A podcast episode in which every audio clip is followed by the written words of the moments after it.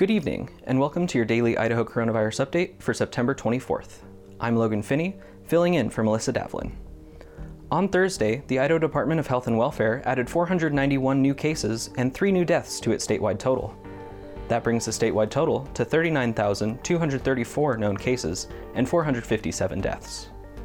Today's three deaths were reported from Canyon, Adams, and Twin Falls counties. 11,192 cases, the largest proportion of cases in the state, are reported in individuals age 18 to 29. 6,726 cases are in people in their 30s, 6,015 cases are those in their 40s, 4,910 are individuals in their 50s. So far this week, the highest reported case counts have come from Ada, Bonneville, Canyon, Madison, and Twin Falls counties. We'll see you back here tomorrow, and until then, stay safe, Idaho.